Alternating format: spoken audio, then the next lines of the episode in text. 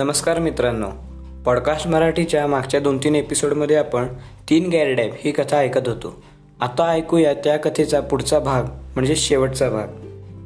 पण तो आत्ता त्याचा काय डाव आहे? तो हळूहळू उघड व्हायला लागला आहे वॉटसन मी घरांची खरेदी विक्री करणाऱ्या दलालाकडे गेलो होतो. आपल्याला नॉथन गॅरेडॅबनी सांगितलं होतं की ते तिथे पाच वर्ष राहत आहेत. त्यापूर्वी वर्षभर ते मोकळंच होतं. त्याही पूर्वी तिथे वॉल्ड्रन नावाचा एक इसम राहत होता.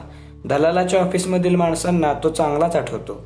हा वॉल्ड्रन एकाएकी नाहीसा झाला आणि त्याचे पुढे काय झाले याविषयी काहीही समजलं नाही. तो रंगाने काळा चांगला उंच व दाढीवाला इसम होता. स्कॉटलंड यार्डमधून मिळालेल्या माहितीनुसार इव्हान्सनंच मारलेला प्रिस्कॉटही काळा उंच व दाढी राखलेला होता. आता जर का तर्क लढवला तर हा प्रिस्कॉर्टच आपल्या भोळ्या बाबड्या गॅरीडेपच्या जागेत राहत होता असं म्हणायला काही हरकत नाही. इथंपर्यंत तरी सारे दुवे बरोबर जुळतात. मग पुढे काय? आपण तिथं जायचं आणि काय होईल ती प्रत्यक्ष बघायचं.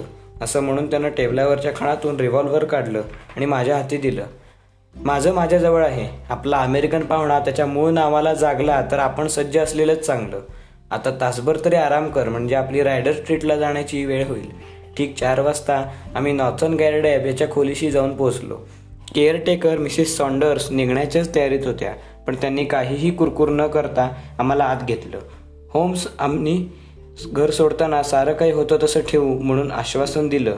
थोड्याच वेळात बाहेरचा दरवाजा बंद झाला आणि मिसेस सॉन्डर्स आत जाताना दिसल्या. आता त्या तळमजल्यावर फक्त आम्ही दोघेच होतो. होम्सनं झटपट साऱ्या खोलीची पाहणी केली. एका काळोख्या कोपऱ्यात एक कपाट होतं आणि ते भिंतीपासून थोडंसं पुढं आलं होतं. आम्ही त्याच्यामागे दडून बसलो आणि होम्सला हलक्या आवाजात पुढचा बेत ऐकून सांगायला लागलो. या माणसाला कुठल्या तरी सबबीवर आपल्या गॅरेडॅबला बाहेर काढायचं होतं. हा गॅरेडॅबचा शोध वगैरे सारं धूळफेक करण्यासाठीच. आपल्या ग्राहकाचं मुलखा वेगळं नाव हे त्याचं निमित्त एवढंच. त्यानं अत्यंत दूरपणे धूर्तपणे ही योजना आखली. पण त्याला हवं आहे तरी काय? ते शोधण्यासाठीच तर आपण इथे आलो आहोत. एकूण अभ्यास केला असता तर त्याचा आपल्या या ग्राहकाशी काहीही संबंध नाही.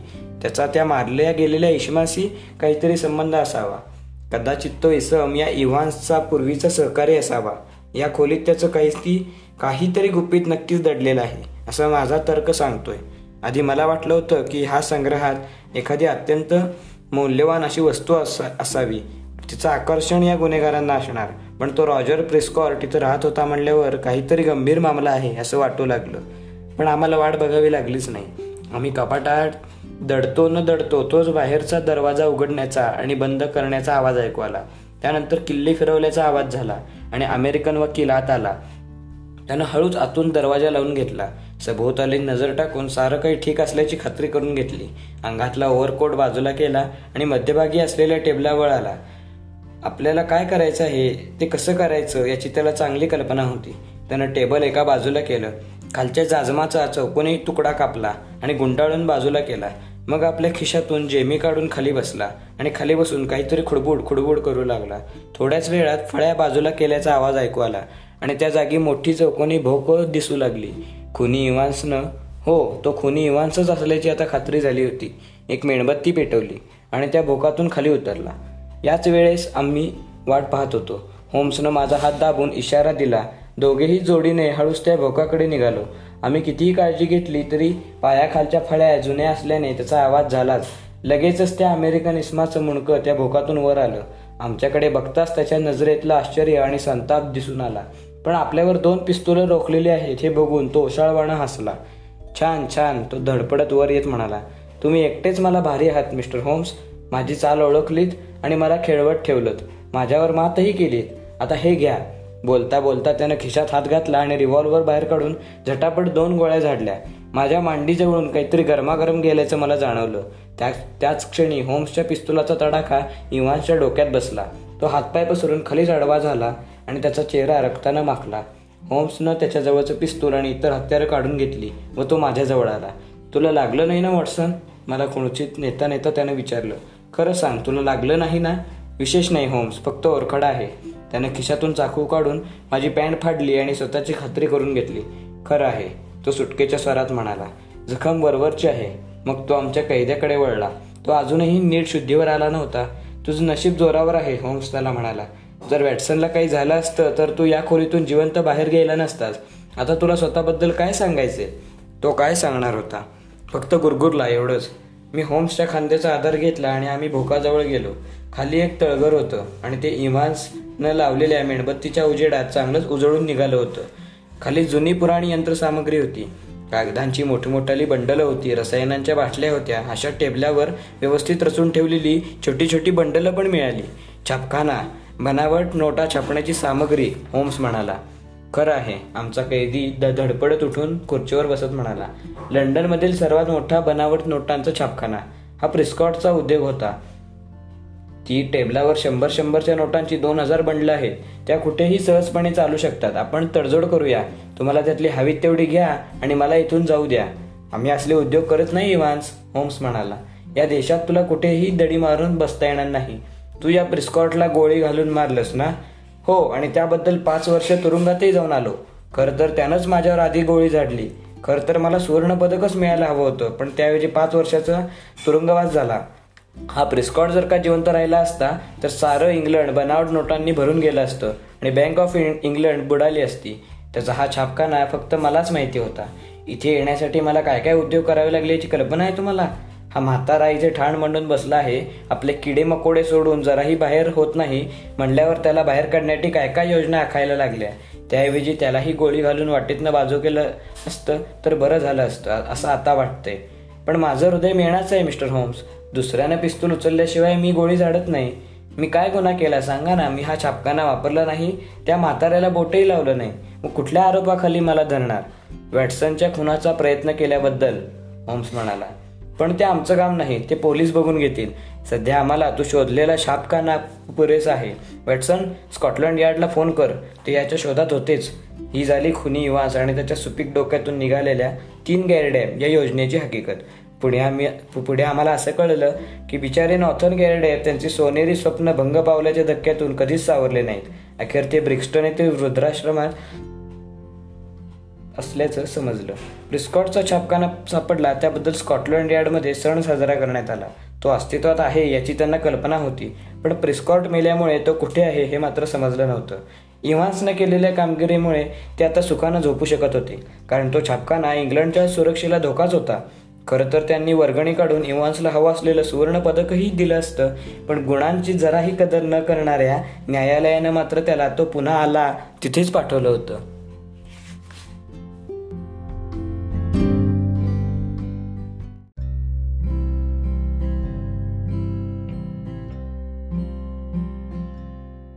नमस्कार. पॉडकास्ट मराठीच्या एपिसोडमध्ये आपण ऐकत आहोत शेरलॉक होम्सच्या साहसकथा. The adventure of retired colourman म्हणजेच रंगरंगोटी. त्या दिवशी सकाळी शेरलॉक होम्स एखाद्या तत्वज्ञासारखा गंभीर वाटला. एरवी तो अत्यंत सावध व व्यवहारी असे. आजचं वागणं म्हणजे एखाद्या गोष्टीची प्रतिक्रिया असावी. तू त्याला बघितलंस? त्यानं विचारलं. कुणाला? आत्ताच बाहेर पडलेल्या म्हाताऱ्याला? हो तो मला दरवाजातच भेटला. तुला त्याच्याबाबत काय वाटलं? वॉटसन? एक गलित गात्र आणि अत्यंत निराश. अगदी बरोबर वाटसन माणसाचं सारं आयुष्य असंच नाही का? त्याची कहाणी साऱ्या जगाचीच कहाणी वाटते. मोठ्या मेहनतीनं आपल्याला काहीतरी गवसावं आणि वाळूसारखं ते हातातून निष्ठून जावं. केवळ आभास वॅटसन केवळ आभास. फार फार वाईट. तो तुझ्या ग्राहकांपैकी एक आहे का? तसं म्हणायला हरकत नाही. स्कॉटलंड यार्डनं त्याला इकडं पाठवलं. एखाद्या डॉक्टरनं आपल्या पेशंटला दुसरीकडे पाठवावं तसं त्याच्या मते तसं त्यांच्या मते. त्या रुग्णाच्या बाबतीत आणखी काही करणं शक्य नसतं. त्या रुग्णाची स्थिती आणखी बिघडण्या पलीकडे असते. काय भानगड आहे होम्स? Josiah Amberley. होम्सनं टेबलावरचं कळकटलेलं कार्ड उचलून म्हणाला आपण ब्रिफाल अँड अँबरले कंपनीचे भागीदार होतो असं त्यांचं म्हणणं आहे. ही कंपनी कलाकारांना लागणारे रंग आणि इतर साहित्य बनवते. रंगाच्या बऱ्याच खोक्यांवर तुला हे नाव वाचायला मिळेल. त्यानं बऱ्यापैकी पैसा मिळवला. एकसष्टाव्या व्यव वर्षी व्यवसायातून निवृत्ती घेतली. लेविशॅम इथे घर घेतलं. आता त्याचं पुढचं सारं आयुष्य सुखासमाधानात जाईल अशीच सर्वसाधारण समजूत असेल. होम्सने एका लखोट्याच्या मागच्या बाजूला खरडलेल्या काही मुद्द्यांवर नजर टाकली. अठराशे शहाण्णव साली निवृत्ती अठराशे सत्त्याण्णव साली आपल्यापेक्षा वीस वर्षांनी तरुण असलेल्या स्त्रीशी विवाह. हा फोटो चुकीचा नसेल तर तीही दिसायलाही सुंदर. हाताशी पैसा अशी सुंदर पत्नी आणि आराम. आता पुढील आयुष्य साधं सोपं आणि सरळ असेल अशी सर्वांची समजूत होती. पण दोनच वर्षात त्याची काय अवस्था झाली बघ. एक अत्यंत निराश व पार मोडून पडलेला म्हातारा. पण झालं तरी काय? नेहमीचीच रडकथा. दगाबाज दोस्त आणि चौचाल बायको. या एम्बरलेला एकच छंद होता. तो म्हणजे बुद्धिबळ खेळणं. लॅविशॅमध्ये त्याच्यापासून जवळच असणारा एक तरुण डॉक्टरही बुद्धिबळाचा शौकीन होता. या डॉक्टरचं नाव रे आर्नेट्स हा रे आर्नेट वारंवार अँबरलेच्या घरी जाऊ लागला. त्याच्यात आणि अँबरलेच्या पत्नीत जवळीक होणं स्वाभाविकच होतं. आपला ग्राहक आतून कसा आहे याची कल्पना नाही. पण वरून तरी साधा सरळ वाटतो. मागल्या आठवड्यात ही प्रेमिकांची जोडी पळून गेली. कुठे गेली याचा काही ठाव ठिकाणा नाही. एवढंच काय ती दगावाज पत्नी जाताना आपल्या नवऱ्याचे शेअर्स आणि कर्ज रोखे ही घेऊन गेली. आपण या स्त्रीचा पत्ता लावून त्याचा पैसा परत मिळवू शकतो का हे त्याला बघायचंय. अशा घटना सगळीकडेच घडत असतात. पण जोशिया एम्बरलेच्या दृष्टीने त्याला फारच महत्त्व आहे. मग तू या बाबतीत काय करायचं ठरवलंयस? सर्वात महत्त्वाचा प्रश्न वॅटसन तू काय करू शकशील हा आहे. तुला माझी परिस्थिती माहितीच आहे. सध्या माझ्या हातात दोन कॉप्टिक्स पेट्रियार्चचं प्रकरण आहे आणि ते आजच न्यायालयासमोर जाणार आहे. आज मी स्वतः लेविश्यामला जाऊ शकणार नाही आणि जागेवर जाऊन समक्ष पाहणी करणं तसं आव आवश्यकच आहे. हा म्हातारा तर मीच जावा म्हणून हट्ट करून बसलाय. पण त्याला माझी अडचण दहा वेळा समजावून सांगितली तेव्हा त्यानं माझ्या वतीनं माझा प्रतिनिधी आलेलं चालेल हे मान्य केलं. मी जाऊ शकेन पण मी म्हणालो या बाबतीत मला फारसं काही करता येईल असं वाटत नाही. अखेर त्या दिवशी मी दुपारी लेविशॅमला जाण्यासाठी निघालो. मात्र त्यावेळी हे प्रकरण आठवड्याभरात सारं इंग्लंड गाजवून सोडेल याची मला पुसटशीही कल्पना नव्हती. संध्याकाळ होऊन गेल्यानंतर काहीसा उशिराच मी बेकर स्ट्रीटला परत आलो आणि होम्सला माझ्या कामगिरीचा तपशील सादर केला. होम्स आरामात आपल्या आराम खुर्चीत पाय पसरून पडला होता. पाईपमधून धूर काढत होता. त्याच्या मिटलेल्या डोळ्यांवरून तो झोपलाच होता असं वाटलं असतं. पण मी माझं निवेदन चालू असताना मध्येच डोळे उघडून एखादा दुसरा प्रश्न विचारत असे किंवा नुसताच प्रश्नार्थक मुद्रेने माझ्याकडे बघतच असे. जोशिया एम्बर्लेच्या घराचं नाव दी हेवन आहे मी सांगितलं. पण तुला ऐकून गंमत वाटेल एखाद्या खानदानी इसम कफल्लक झाल्यानंतर कसा दिसेल अशी त्या घराची अवस्था आहे. तिथल्या वस्तीची तुला कल्पनाच आहे. उपनगरातील एका हम रस्त्यावर साधारणपणे एकाच प्रकारचे बंगले आहेत. त्यांच्या मधोमध हे जुन्या पद्धतीचं घर आहे. आणि त्याच्या सभोवताली विटांची उंचच उंच भिंत असून तिच्यावर पण शेवाळं माजलंय. तुझं काव्य वाचन बास झालं वॅटसन होम्स काहीसा कडक सुरात म्हणाला. सभोवताली उंच भिंत आहे हे एवढंच मला कळलं. तिथे धूरकडीत उभे असलेल्या एका इस्माला मी विचारलं नसतं तर तो स्वर्ग म्हणजेच हेवन हो कुठे आहे ते मला कळलंही नसतं. त्याचा मला मुद्दा मुद्दाम उल्लेख करावासा वाटतो. तो उंच काळा सावळा व मोठ्या मिशा ठेवलेला इसम आहे. बहुतेक तो पूर्वी सैन्यात असावा. त्यानं मान डोलावून घराकडे बोट दाखवलं. त्याच वेळी मी प्रश्नार्थक मुद्रेनं बघितलं. हे माझ्या नंतर लक्षात आलं. मी कुंपणाच्या फाटकातून आत शिरतो. तोच मला एम्बरले समोर समोरून येताना दिसला. सकाळी मी केवळ त्याला चुटपुटतं पाहिलं होतं पण आता उजेडात मात्र व्यवस्थित बघता आलं. सकाळपेक्षा आत्ता त्याचा अवतार वेगळा आणि काहीसा विचित्रच वाटला. ते मला माहिती आहे. त्याच्याबद्दलचं तुझं काय मत झालं ते मला हवंय होम्स म्हणाला. तो काळजीच्या ओझ्याखाली दबलेला वाटला. त्याच्या पाठीलाही पोक आलं होतं. तरीसुद्धा सुरुवातीला वाटलं तेवढा तो दुबळा नव्हता. त्याचे खांदे आणि छाती भरदार होती. त्याच्या पायांमध्ये मात्र दोष आहे. डाव्या पायातला बूट वेडा वाकडा तर उजव्या पायातला सरळ होता ना? ते मी बघितलं नाही. त्याची मला कल्पना होतीच. त्याचा एक पाय कृत्रिम आहे हे माझ्या सकाळीच लक्षात आलं होतं. पुढे बोल. गवती हॅट घालून केसांचं झुलपं बाहेर डोकावीत होतं. त्याचा भयानक चेहरा दिसत होता पण त्यावर उत्सुकताही होती. छान तो काय म्हणाला? त्यानं पुन्हा आपली रड रडकथा सुरू केली. आम्ही दोघे बरोबरच जात होतो. जाता जाता मी सभोवताली नजर टाकली. इतकी गचाळ व गबाळ ग्रंथी वास्तू मी आत्तापर्यंत पाहिली नव्हती. बाहेरच्या बागेकडं फार दुर्लक्ष झालेलं होतं. झाडांची ना निगा राखली गेली होती त्यामुळे ती अस्ताव्यस्त वाढत होती. एखादी चांगली स्त्री हा अवतार कसा चालून घेईल हा मला प्रश्नच पडला. घराची परिस्थितीही काही वेगळी नव्हती. पण अँबरलेला त्याची जाणीव असावी कारण हॉलच्या मध्यभागी रंगाचा मोठा डबा होता. आणि अँबरले डाव्या हातातील ब्रशने लाकडी फर्निचरला रंग लावत बसला होता.